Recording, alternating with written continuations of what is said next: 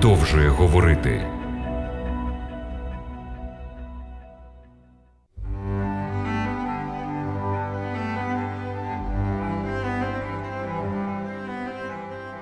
Шановні радіослухачі, радий вітати вас на хвилях Радіо Голос Надії у програмі Біблія продовжує говорити.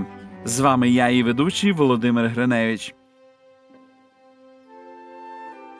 Запрошую вас разом зі мною звернутися до книги книг Біблії, автором якої є Бог. В Євангелії від Івана, в 5 розділі, в 39 вірші, записані слова, сказані Ісусом Христом. Дослідіть написання, бо ви думаєте, що в них маєте вічне життя. Вони свідчать про мене. У моїй пам'яті ще до цих пір залишається розповідь про те, як за часів комуністичного режиму член комуністичної партії, працівник районного виконавчого комітету, вирішив заради спортивного інтересу з дружиною почати читати вечорами Біблію. Через кілька вечорів він зупинився серед читання і сказав, звертаючись до дружини: Якщо ця книга права, то ми не праві. Він продовжував читати далі, але незабаром знову зупинився і сказав: Жінко, якщо ця книга права, то ми загинули. Захоплений читанням Біблії і глибоко стурбований від прочитаного через кілька вечорів. Під час читання святого письма він знову вигукнув: Якщо ця книга права, то у нас є надія, що ми можемо спастися. Надію на спасіння отримати може кожна людина, яка читатиме Слово Боже. Сьогодні я хочу продовжити з вами дослідження книги про Кайони. На початку нашого дослідження ми прочитаємо два доволі цікавих віршів. Перший це перший вірш з другого розділу. І призначив Господь велику рибу, щоб вона проковтнула йону, і був йона всередині цієї риби три дні та три ночі. Можливо, у вас одразу ж появилося запитання: а як це взагалі можливо пробути всередині великої риби три дні і три ночі і не задихнутись? Це дуже просто. По-перше, це можливо, якщо на це була воля Божа. Продовж нашого дослідження другого розділу нам важливо тримати вираз воля Божа в полі нашого зору. Зверніть увагу на другий своєрідний вірш, це одинадцятий вірш з другого розділу. І Господь звелів рибі, і вона викинула йону на суходіл. Не вдаючись подробиці всього, що сталося з йоною, те, як його риба проковтнула і як риба його викинула на сушу, ми це називаємо чудом, що Бог зробив з йоною, щоб врятувати свого непокірного слугу. А для тих, хто сумнівається щодо чудес, створених Богом, хочу привести наукові дані про те, що існують різноманітні породи великих риб, цебто китів. Є кити, які не мають зубів, але забезпечені китовим вусом. Серед них є кити, що називаються фінвал. Їх шлунок такий, що в ньому свобідно може поміститися людина. Кити цього роду дихають повітрям, мають в голові повітряну запасну камеру, яка є розширенням носової порожнини. Перш ніж проковтнути дуже великий предмет, кит проштовхує його в цю камеру, і в разі, якщо цей предмет виявляється занадто великим, то кит пливе до найближчої суші, залягає на мілені і викидає ношу. Отже, йону могла проковтнути велика риба без порушень законів природи. Між цими двома своєрідними віршами, які описують чудо, що сталося з Йоною, записана його молитва в поетичній формі. Давайте прочитаємо її. Записана в другому розділі. І молився Йона до Господа, Бога свого, з утроби тієї риби, та й сказав: Я кликав з нещастя свого до Господа, і відповідь дав він мені, і знутра Шеолу кричав я, і почув ти мій голос, і ти кинув мене в глибочинь, усе це моря, і потік оточив був мене, усі хвилі твої та буруни твої надо мною пройшли. І сказав я: Я вигнаний з перед очей твоїх, проте ще побачу я храм твій святий. Вода аж по душу мене обгорнула, безодня мене оточила, очерет обвиває кругом мою голову. Я зійшов аж до споду гори, а земля її засуви стали за мною навіки.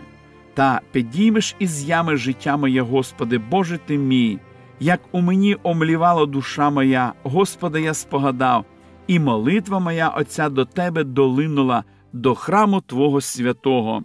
ті, що тримаються марних божків, свого милосердного кидають, а я голосною подякою принесу тобі жертву, про що просягав я, те виконую спасіння у Господа. Що ви думаєте про цю молитву? Подумайте, що б ви хотіли почути у молитві пророка, який чудом врятувався після відкритої непокори Богові.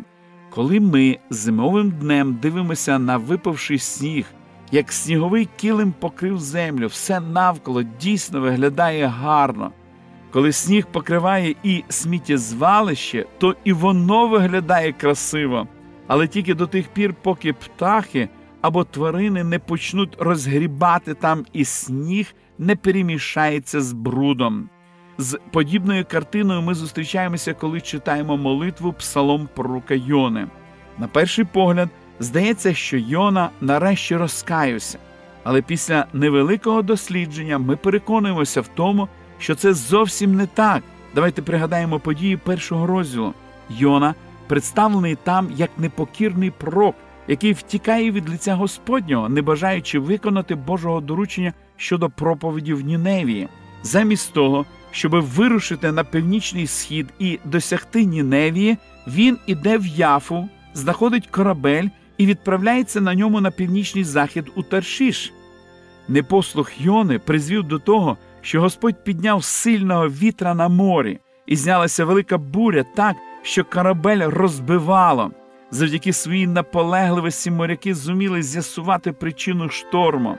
Після тривалих спроб врятувати корабель і Йону, який, як виявилося, став причиною шторму, вони все-таки кинули його до моря. На відміну від Йони, моряки підкорилися Богові, покаялися, навернулися, принесли жертву і прославили всемогутнього. У другому розділі ми читаємо молитву Псалом, у якому Йона пише про свій досвід спасіння з морської безодні із середини великої риби. Ми можемо собі тільки уявити все те, що пережив Йона, коли він усвідомив, що з ним насправді сталося. Ми можемо собі уявити той жах, який пережив він, опинившись в утробі риби. Напевно, там був незвичайний запах, а навколо панувала суцільна темрява, виділена шлункового соку дратувало його тіло.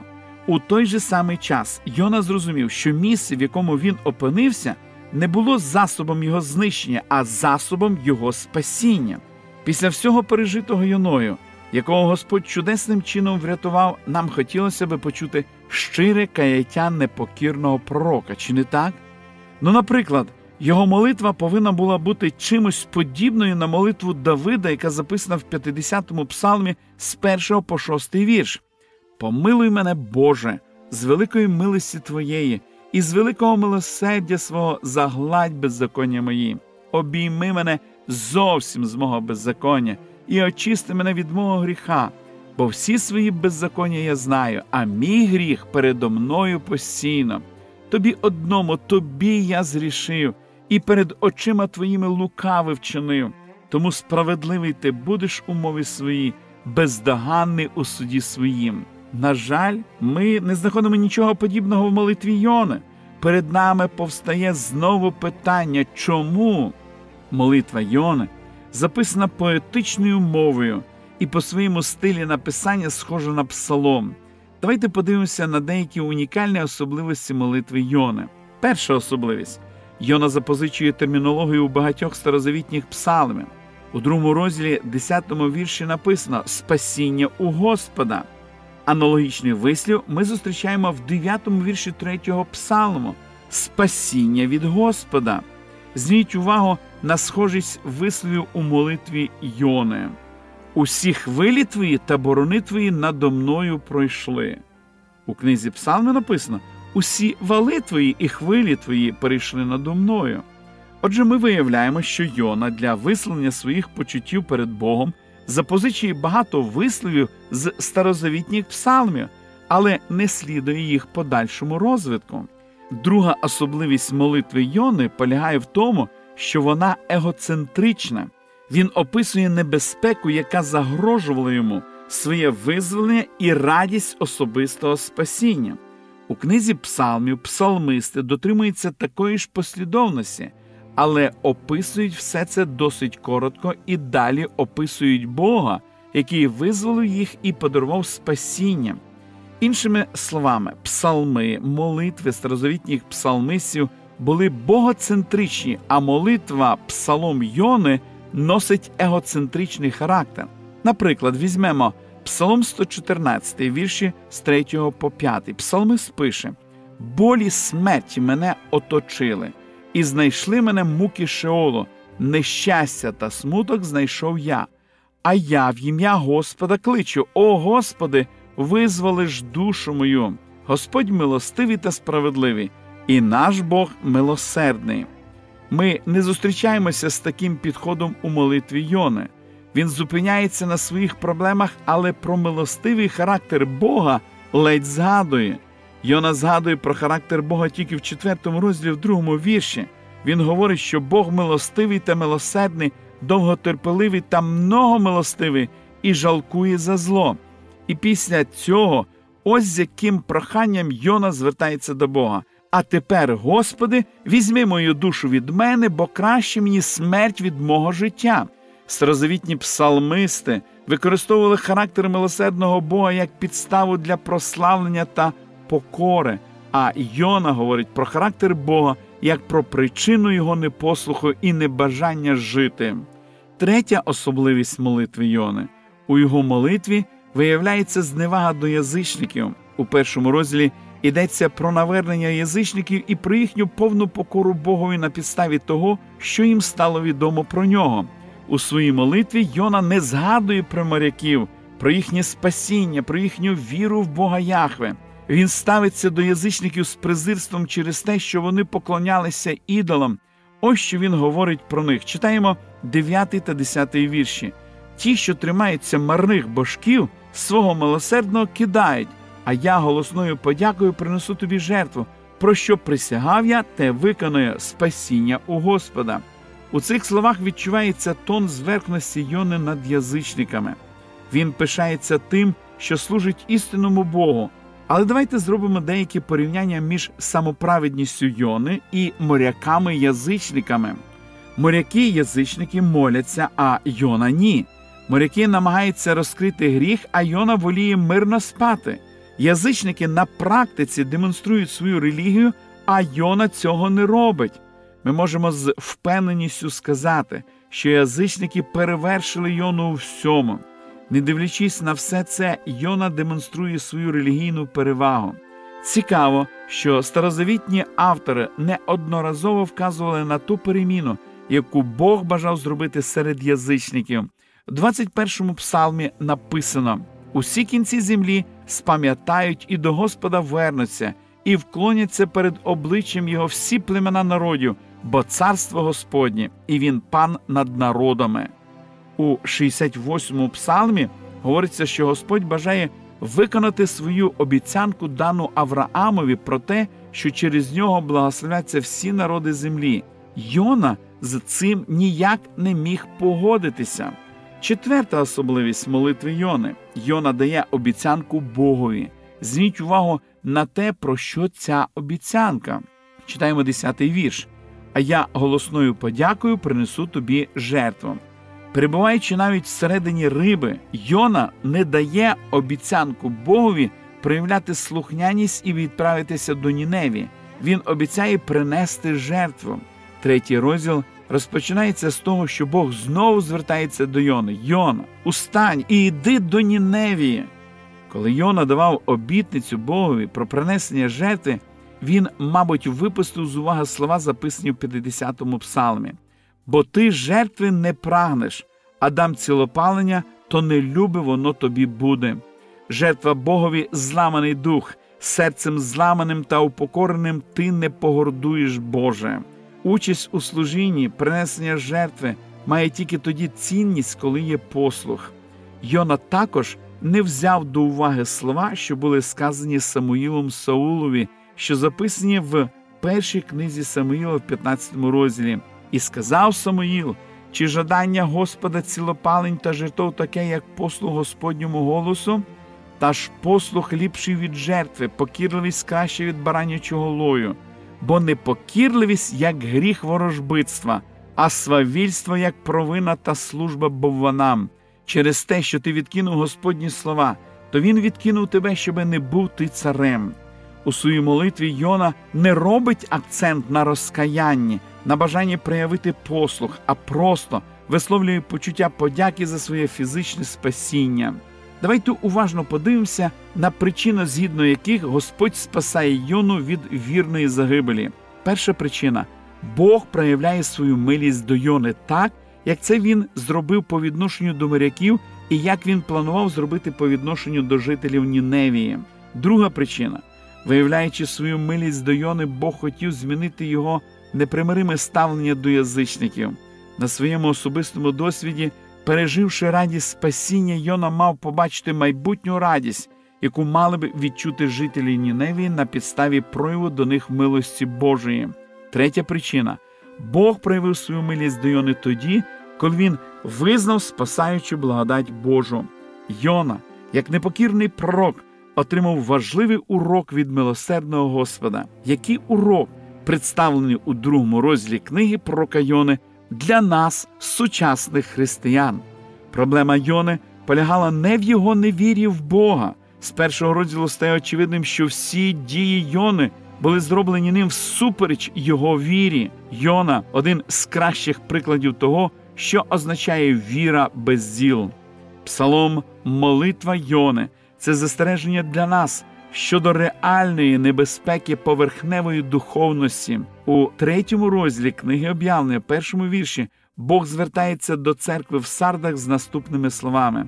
Оце каже той, хто має сім Божих духів і сім зір. Я знаю діла твої, що маєш ім'я, ніби живий, а ти мертвий. Цей докір підходить до кожної віруючої людини, яка стала холодною і байдужою, яка носить ім'я Христа, живе ім'я і має тільки вид благочестя, а насправді відріклася від сили Божої. Інколи ми можемо себе заспокоювати, що у нас в духовному житті все добре, але при цьому можемо втікати від лиця Господнього, і тільки старане дослідження власного серця може показати нам справжню реальність нашого становища. Коли ми потрапляємо в певні важкі обставини життя, вони дуже швидко відкривають нам нашу реальну дійсність. Друзі мої, цей сприятливий благословений час, який ми маємо, не буде довго тривати. Сьогодні у нас є можливість під керівництвом Святого Духа духовно зростати, щоб на нашу адресу не прозвучали слова, які одного разу пролунали з вуст пророка Даниїла на адресу Волтасара, монарха древньої Вавилонської імперії, який отримав необхідне пізнання про Бога, але зневажив ним, а Бога, що в руці його душа твоя, і що його всі дороги твої, ти не прославив. Ці слова сказав Даниїл, звертаючись до Валтасара. Не дивлячись на те, що Валтасар мав необхідне знання про Бога, він замінив поклоніння Богові Творцеві поклонінням ідолам з металу і каменю, які не мають ніякого знання. Для людини, яка відкидає Бога Творця, характерним стає поклоніння ідолам, тому що ідол це твір його власних рук і відображення його власного образу. Діагноз даний Валтасару, ти зважений на вазі і знайдений легеньким, може підійти і до нас, якщо гроші, задоволення, азартні ігри, комп'ютерні ігри, речі замінять Бога в нашому житті. Якщо ми відкидаємо Бога Творця, то можемо стати такими ж ідолопоклонниками, якими були древні язичники. Тепер, коли в небесному святилищі розглядається справа кожного жителя землі, кожна особистість зважується на вазі небесного правосуддя, таким чином визнається, чи відповідає наш характер, наш духовний стан тим благословенням, якими Бог наділив нас для входження в Його царство. Ніхто і ніколи не зможе подати на апеляцію рішення цього суду. У світлі цієї важливої біблійної істини і цього урочистого часу, в який ми живемо, нам необхідно з усією серйозністю поставитися до вирішення нашої вічної долі. Молитва Йони повинна надихати нас, звертатися постійно до Бога, навіть якщо ми і виявили непослух.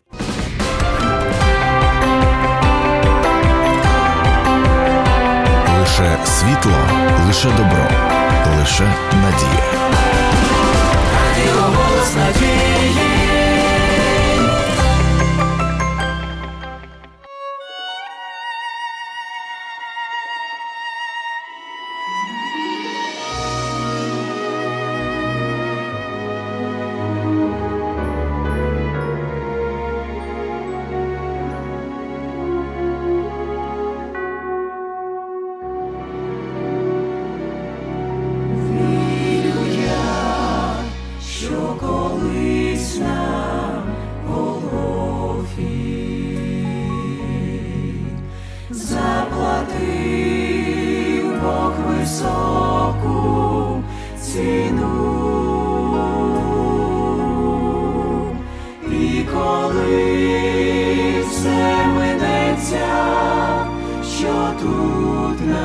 same me.